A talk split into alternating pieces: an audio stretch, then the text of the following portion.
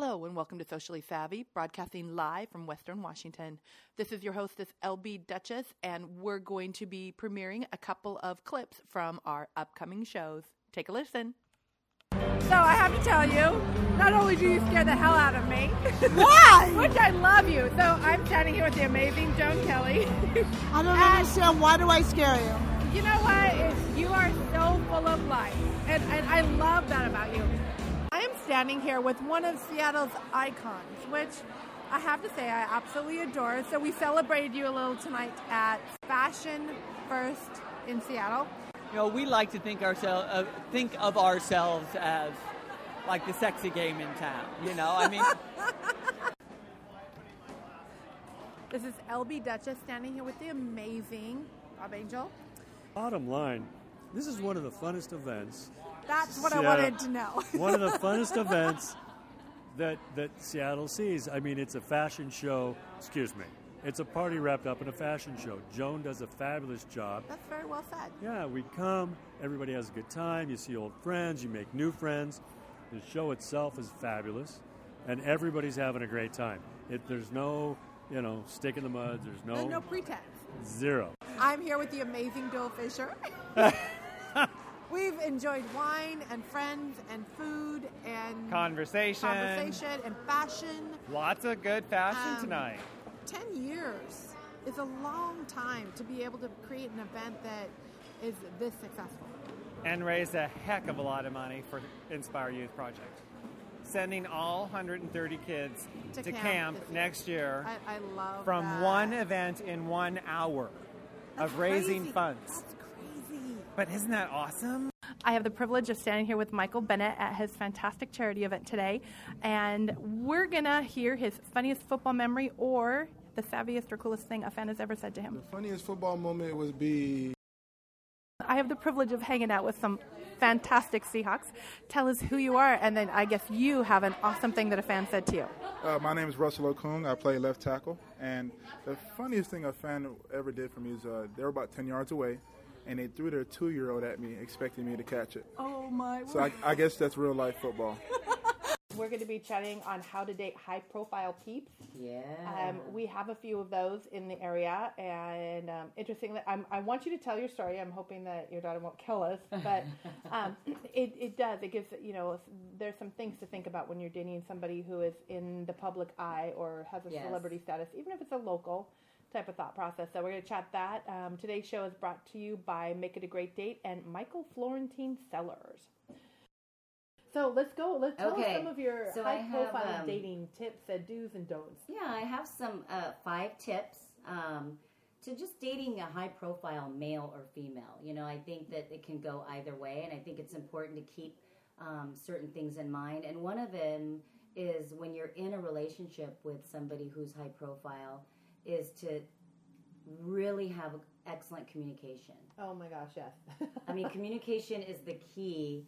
Without communicating, I really believe that um, you start building resentment, um, you start building jealousy, you start Yes. building a little bit of anger, disappointment, and you know the, that person chose you, and you chose that person to be in a relationship with. oh yeah. And it's important to keep the dialogue and the communication open at all times. Well, and with that communication, you need to understand what it is to live in that world. Exactly. And in order to do that, you have to be able to use your faculties properly, which Right. people hear me say almost every show now these days two ears and one mouth. yep. You've got to be able to take in all the information so that you can communicate how you're feeling and um, they can communicate how they're feeling. Right. Because And- when you're dating a high, pro, a high profile person, they're they're under a lot of unusual stress. Yes, they are. And it's really important for the partner who's not the high profile partner.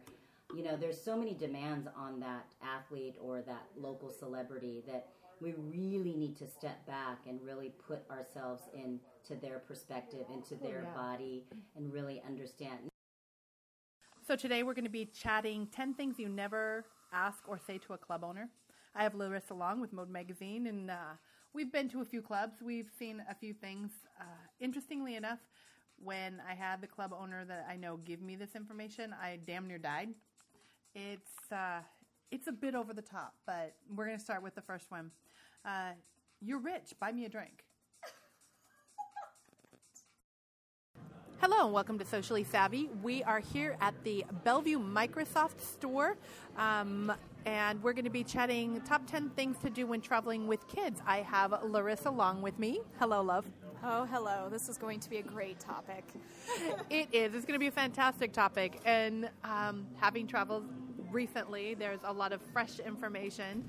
Uh, one of the things I was going to talk about, and, and we'll touch base now since I've got the amazing Surface 3 in front of me. Technology is a great way to keep kids occupied when you're traveling, whether it be waiting for planes, trains, and automobiles or not. So, here are some of the things to consider when you are traveling with kids. Make sure your kids don't smell bad. Make sure you shower your children before you get on the plane. I, I would say that that applies to adults as well, though. So, tonight we're going to chat um, about things not to ask the hostess.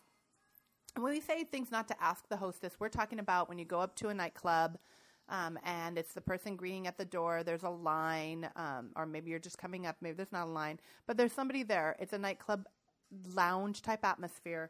And um, these are some of the things you should not be asking them. Now, these are not things that we made up.